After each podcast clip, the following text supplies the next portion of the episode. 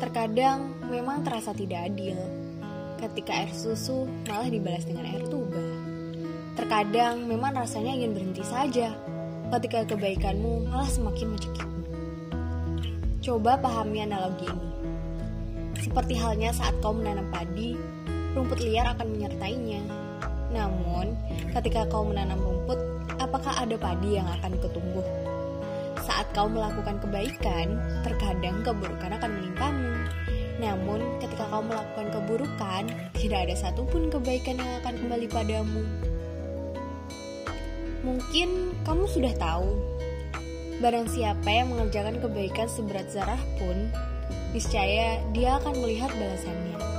Dan barang siapa yang mengerjakan kejahatan seberat zarah pun, niscaya dia akan melihat balasannya pula.